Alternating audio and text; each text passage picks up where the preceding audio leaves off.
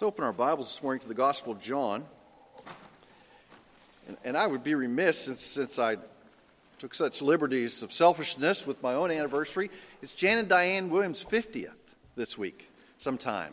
So 50 years. And Bill Galloway always said the first 50 is the hardest, right? That's right. Okay. So.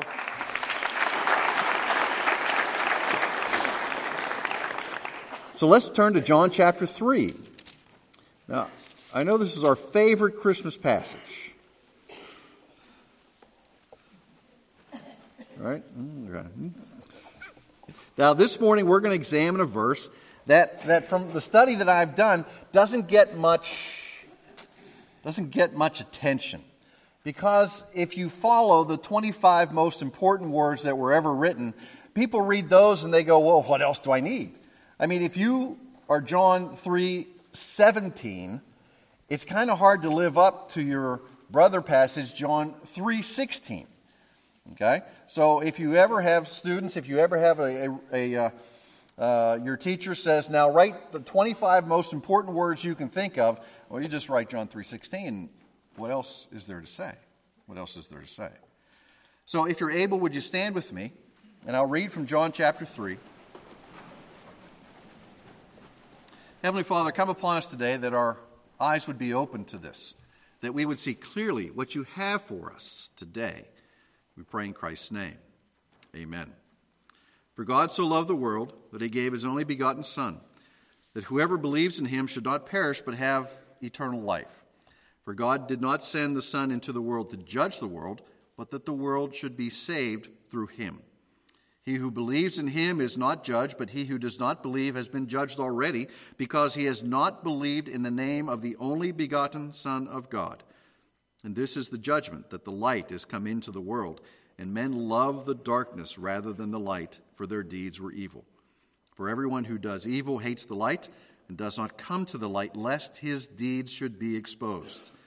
But he who practices the truth comes to the light that his deeds may be manifested as having been wrought in God. This is God's inspired word for us today, so please be seated. Now, they say that familiarity breeds contempt, and, and uh, if you probably remember from your Sunday school days, or any Sunday school teacher here would tell you this is one of the first verses that everybody memorizes.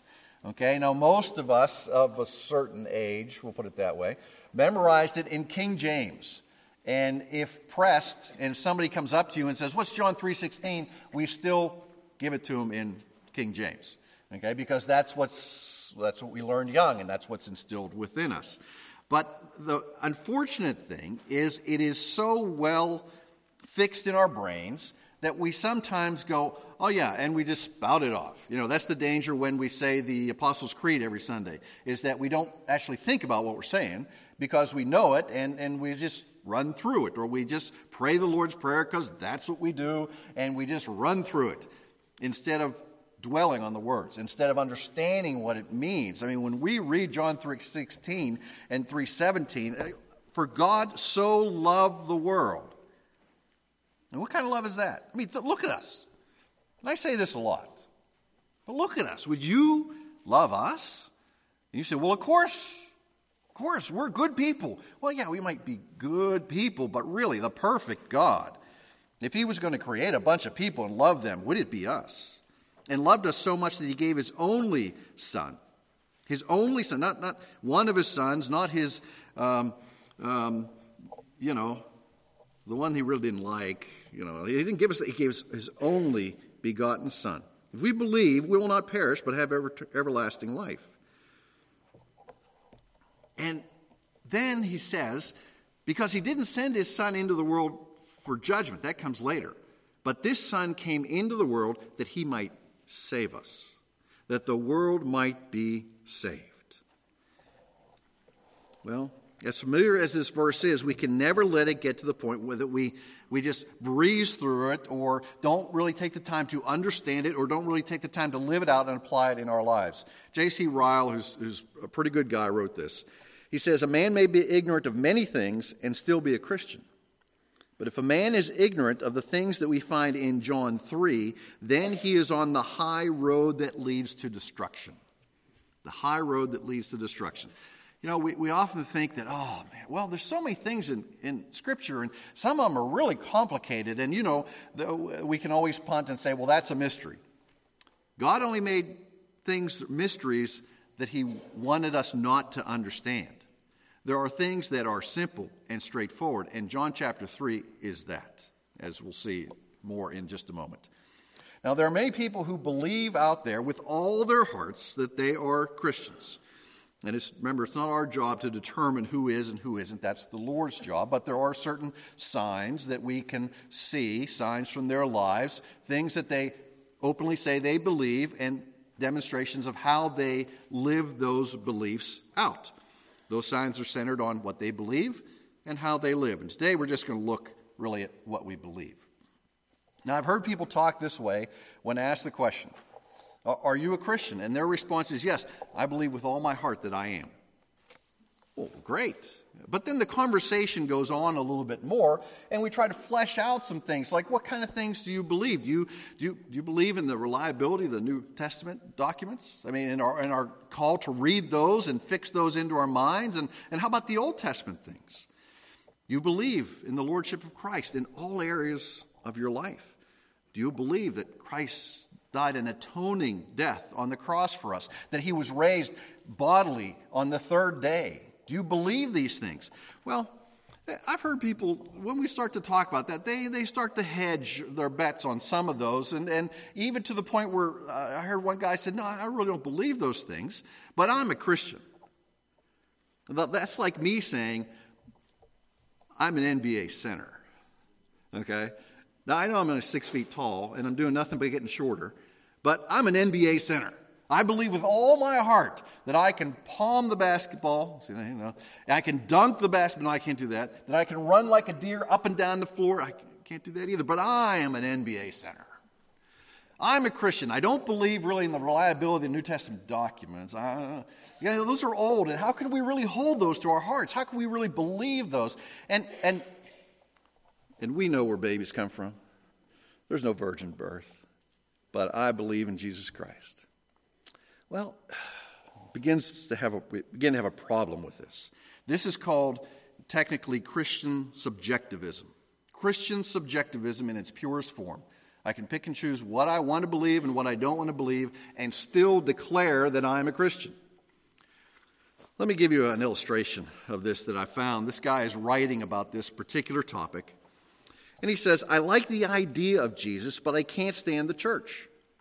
Therefore, I want to identify directly with the primary source, Jesus, rather than with the annoyingly fallible human beings who have tried to follow him but have failed. That, that's us, he's referring to. These people seem to describe a personalized and privatized journey free of the sins of the historical church, but with a direct hookup to the guy who started it all. I mean, it's just me and Jesus, and that's all I need, right? Well, the scripture does mention going to church and gathering with the body of believers, things like that. What all this implies, however, is that the person who loves Jesus privately is somehow better at it than those who try to do it with other people. I remember the story about the, the pastor and he's new to town and there's this talk of this farmer and, and this farmer hasn't been to church in a long time and, and so he, he comes out and he goes to visit this, this farmer and he spends the day with him and, and uh, farmers work they don't always talk that much so the pastor's there and he's helping him out and, and helping him and, and not talking. At the end of the day they're, they're kind of sitting around the fire and, and you know they're just kind of sitting there staring at the fire and, and the pastor brings up, we've kind of not seen you around. And the farmer's, oh, well, you know, me and the Lord, we're doing fine. And so the pastor takes a stick and he takes one of the embers from the fire and he flicks it out of the fire. And he leaves it over to the side. And pretty soon that ember goes out. And the rest of the fire is still going strong. And he looks at him and he just points at the ember. And the farmer goes, All right, I got it. Just like that. That's all was needed, okay? So, so let, let, me finish this quote. Sorry, I diverged. Uh, I have my personal views about the person of Jesus and who he was. I got my personal views, okay? And then, then the guy goes on to quote this other guy. He says, Hey, Like you ask a Muslim if they'll say, you ask a Muslim and they'll say, Jesus was awesome. And they're not Christians, but they still love Jesus. Uh, no, they don't. They might think he's a prophet. They might think he's a great guy, but they do not love Jesus, the Son of God, the only Savior who's come into this world. They do not understand it. This is the epitome of Christian subjectivism. I can believe what I want and still boldly and, and, and without doubt proclaim that I'm a Christian. The 25 most important words ever written make it clear that God loved the world so much that he sent his son into the world. Now, Paul clarifies that. He gives us some, some great indication. He says, When did this take place? While we were still sinners. While we were still in our sin, that's when he acted, not when he, he gave us the old eye and said, You better get cleaned up. And once you get your stuff together, then I'll send my son into the world. He didn't say that in the midst of our sin, when we were enemies of God, when we hated God, that's when his son was given for us. But simply knowing this doesn't make me the professor of that truth or, or, or the recipient of that salvation. The rest of the verse makes it clear that belief in God's Son is the requirement of the salvation that he brings. Faith is the means, the channel of this gift. And without it, you cannot receive the Lord. And again, Paul makes it clear. He clarifies this and says, What about faith? Faith is a gift, lest any man should boast. It's not a work, it's not something I, I turn up within myself. It is given to us from our Heavenly Father. So I guess all this comes, comes to this point that unless we have saving faith, we will never be able to understand and apply what we find in John 3 16, 17. Saving faith. Well, what specifically do we mean by saving faith? Look at verse 17. For God did not send the Son into the world to judge the world, but that the world should be saved through him. Now, we, we're not universalists. We do not believe that everybody is automatically going to heaven. All you have to do is get in the club by being born or being conceived, and then you automatically go to heaven. When he talks about the world, he's talking about those who are his, those who belong to him. They will be eternally secure, they will be saved. And that means that our opportunity to receive what he provides is now. It is right now at this portion of our lives before he comes again, because he says what happens next time when he comes. He's not going to bring salvation, he's going to bring judgment. And frankly, I want salvation far more than I want judgment. Okay? Now is the time, and there is no evidence, no matter how much we think or how much we believe or how much we want to say that God is so compassionate that certainly He gives us another chance. That certainly when we stand before Him and we die and we go and we stand before Him, He's going to give us another chance to say, you know, now do you believe? I mean, really, who wouldn't? Here you are, you've died and you stand, and here's the Son of God before you. Are you going to say, No, I don't believe in you? No. That, that's called post-mortem evangelism. And there are people who actually believe that. Okay, then that's a, that's a cool way to say, well, those who have never heard of the gospel will get a final chance. But we don't find any evidence of that in Scripture. Now is the time of salvation. Today is the day. We're not given the liberty to believe anything that we choose about Jesus and about the way that he works and how he came into this world because God has given us these things right before us. We are here on this day at this time of the year because hopefully we believe that Christ came into this world, born of a virgin, just like the Old Testament prophesied, just like it was said would happen. And we are here to celebrate that. God took on the form of a man and came into this world. It was incarnate God. Now, if you don't believe these things, well, good you're here today because you get to hear what they are and, and the truth. But if you don't believe those things, if you don't believe that Jesus came into this world born of a virgin, if you don't believe in God incarnate, that he left the right hand of the Father and took on the form of a man and, and did all those things in Scripture, if you don't believe those things and still say, proudly bro- proclaim that you are a Christian, uh, uh, sorry, you don't fit the mold. You don't fit the parameters that say you need really to believe these things. Scripture is clear that without faith it is impossible to believe God. By grace you have been saved, and that comes through faith. The things of salvation, the blessings that are ours in Christ, These things come through saving faith. John wrote the gospel, chapter 20. He says, Why did, you know, the question is, why did he write the gospel? So that you might believe in Jesus Christ, so that you might have saving faith. Why is it that so many people believe what they want to believe instead of believing what God tells us about himself? Well, okay, Rand, what, what do I need to believe? Well, instead of going on this great list of doctrines and everything like that, I had two things. Let's make it simple. Okay, I'm kind of a simple guy. Let's make it simple. First thing to believe we are not perfect. In fact, we are far less than perfect. And because of this imperfection, we are forever separated from our Heavenly Father. That's the long way of saying we believe that we are sinful and our sin keeps us from the Lord. This would be the reason we need a savior.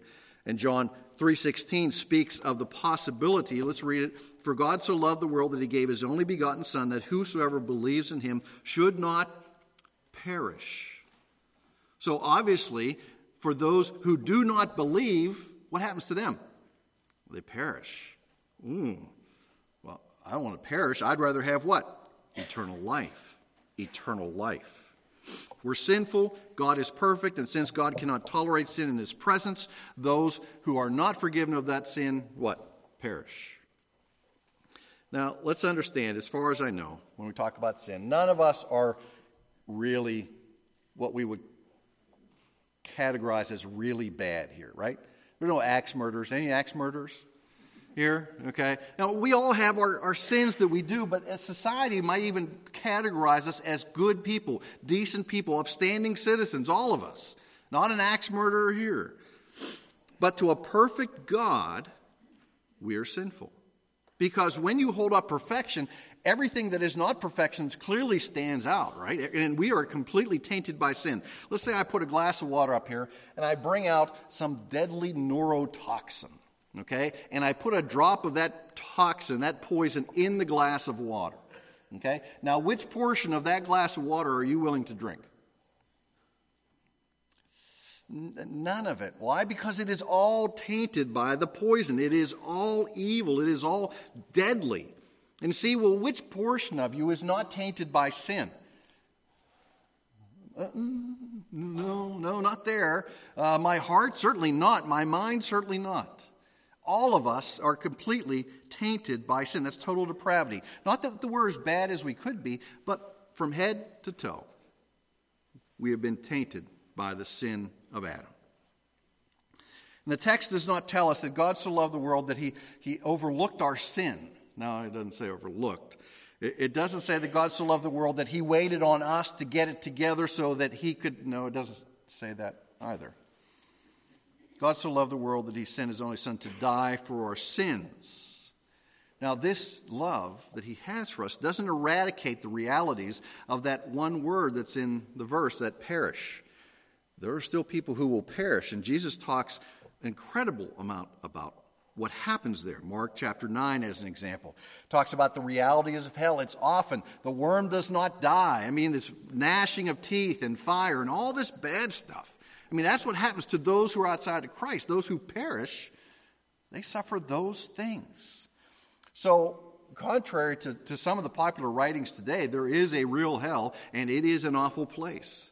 And how do we know this? Because Jesus talks about it. Jesus declares very clearly that those who are not within him, those who do not stand in Christ, those who do not know his forgiveness, will face those, those punishments. They will go away into eternal punishment, but the righteous to eternal life. Now you'll notice it does not mention that the punishment will come to an end when Christ returns, and then, then they will simply cease to exist. That's called annihilationism. The punishment that is laid out for those who are outside of Christ in Scripture is what? Eternal. I can't get my mind. I can't get my mind around eternal life with the Heavenly Father. I, can't. I certainly can't grasp eternal punishment. What does it look like? Well, the fires are never quenched. There's screaming. There's gnashing of teeth. It's a place where the worm does not die, and I love love that illustration because if if you set me out in the backyard the worms are going to come and they're going to eat me, right? And when they've consumed all of me, what happens to them? Well, they don't have anything else to eat, so they die. In hell, they just eat me forever. I mean, that's just, that's what it talks about here. Okay? Now, now that's not a picture that always preaches very well, but that's what it says in God's word that happens to those who are outside of Christ. So that's one, we're sinful. So the second thing we need to believe is that God loves us even in the midst of this sin. Now, this is really hard to get our minds around because here we are. We have offended God by our sin, but yet He loves us enough to send His Son into this world to give His life for us. Now, what kind of love is this? What kind of craziness is this? That, that the one we offend by our sin makes a way where that sin can be atoned for and our offense can be put aside and we can come back into his presence. How many of you who have been the recipient of some terrible offense and then gone to the person who has offended you and made a way where they can be made right in your presence again, where they can be forgiven? Not that you just forgiven them, but you make a way where they're you know, maybe they owe you, they, they swindled you out of ten or twenty thousand dollars, okay? And and no, let's make it more on biblical proportions. They've swindled you out of a hundred billion dollars. Okay? And you go to them and say, you know what? Not only am I going to forgive you of your debt, but I'm going to pay the hundred billion dollars of your debt. That's what the Lord has done. That's what He has done for us. So, this is the love that He has for us while we were in our sin.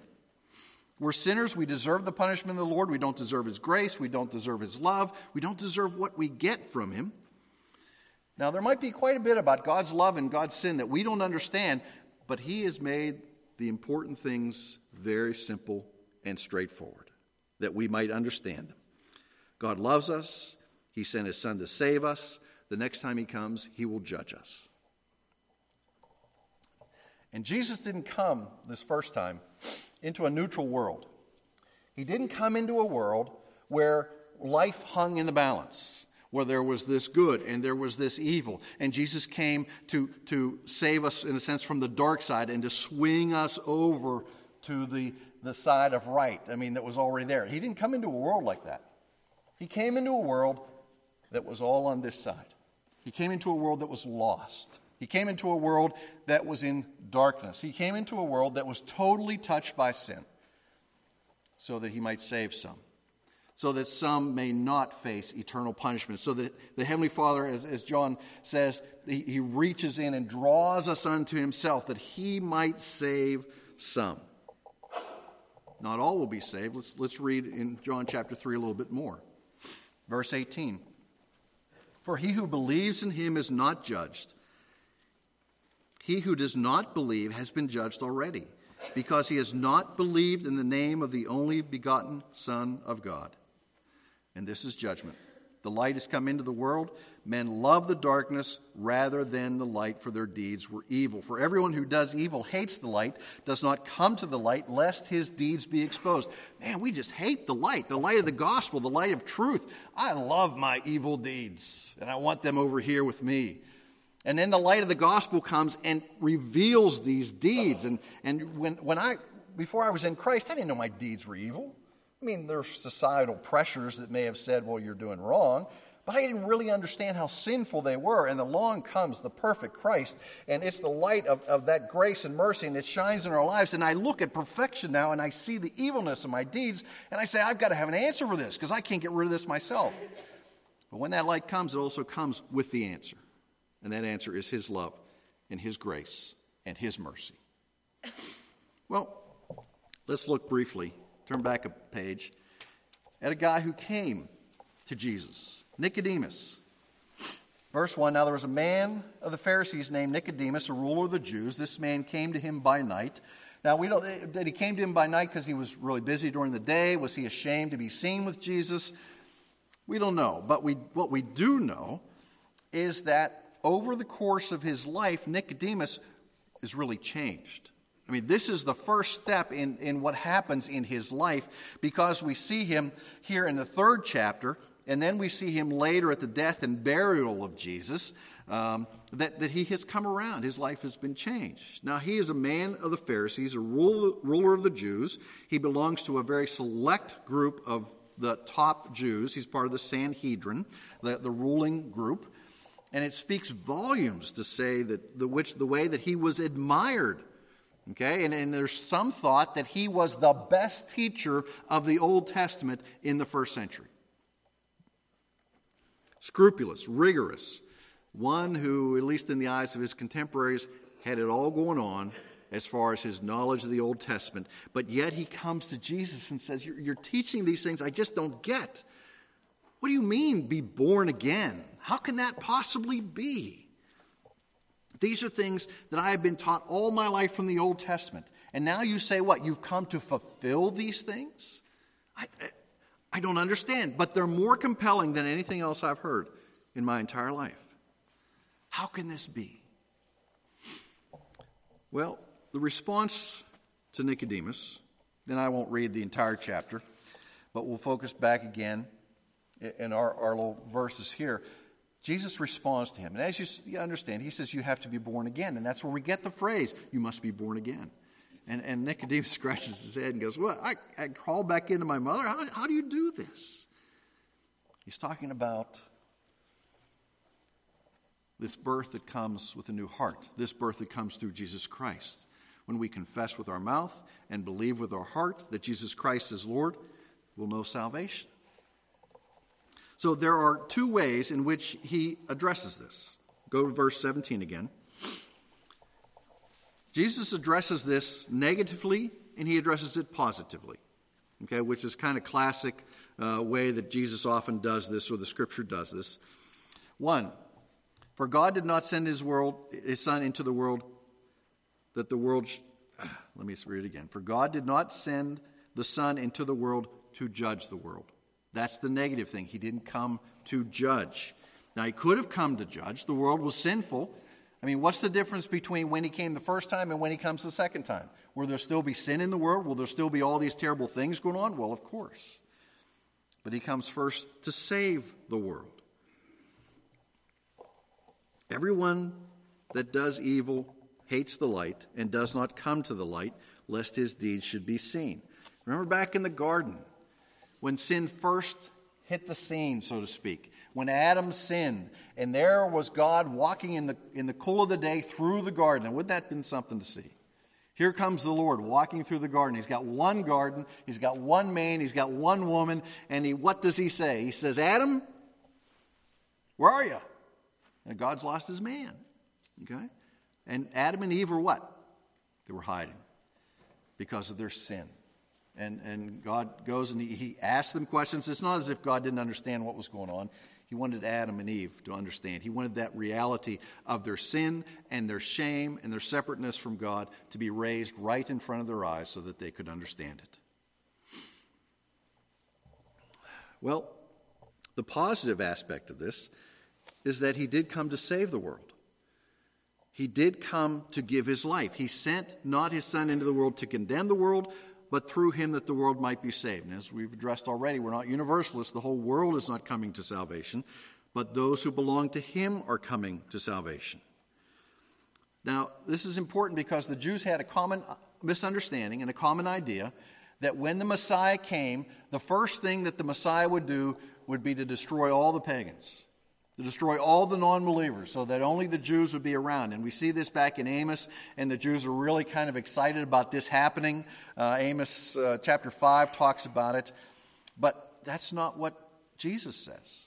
He says, I'm coming in the world to save the world, not to destroy the world, but to save the world. And not just Israel, but all those who will believe upon the Lord Jesus Christ.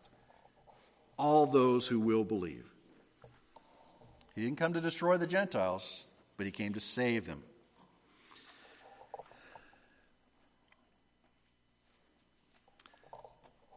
And he came, and that's why we're here. Because he was born not in a mountaintop, not in a palace, but in a stable. And that's not where you think kings and saviors of the world are to be born. But yet, that's the way in God's providence He wanted it. Now, this child was not just born, he was born to die because we don't get salvation unless there's atonement for that sin. Nothing is so provoking and offensive to God as to refuse the glorious salvation he has provided at so mighty a cost by the death of his only begotten Son. Nothing is so suicidal on the part of man as to turn away from the only remedy which can heal his soul. Friends, many of us are here all the time. When we hear these words, we can't let them just roll off our back. We have to examine our hearts. Am I in Christ? Do I come and, and rejoice at the birth of the baby because it's Christmas and that's what we do? Or do I rejoice at the birth of my Savior, the one who has come to take away my sin and change my life? That's the child who was born, the child who was born to die. So let's pray.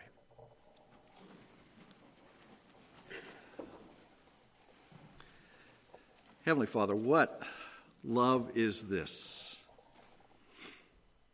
That you, the perfect Lord, should send your Son into this world, and that he should willingly and obediently come and, and, and die for us. And not just die, but bear the weight of our sin.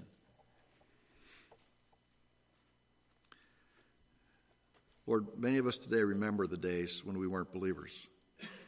We didn't really care about those things. We may have given lip service to the things of Christ, but they weren't preeminent in our hearts. They weren't burning within us. This, this passion, this, this, this fire that, that the things of Christ brings, uh, to know His grace and His love and, and a joy that, that we didn't have before. Our lives were changed, and, and, and now we understand these things. You call us to a life that is so much more than what we knew before. And it's only possible because you have made the way. So, Heavenly Father, today, I pray that our eyes would be open. Lord, that we would understand the things of Christ. This child who came into this world, born of a virgin, 100% God and 100% man, came for us while we were still in our sin that we would know forgiveness, that we would know the grace and the mercy that this world cannot offer and we cannot find anywhere outside of Christ. Fill our hearts with this, Lord. Open our eyes to this, that we would never be the same. We ask in His name. Amen.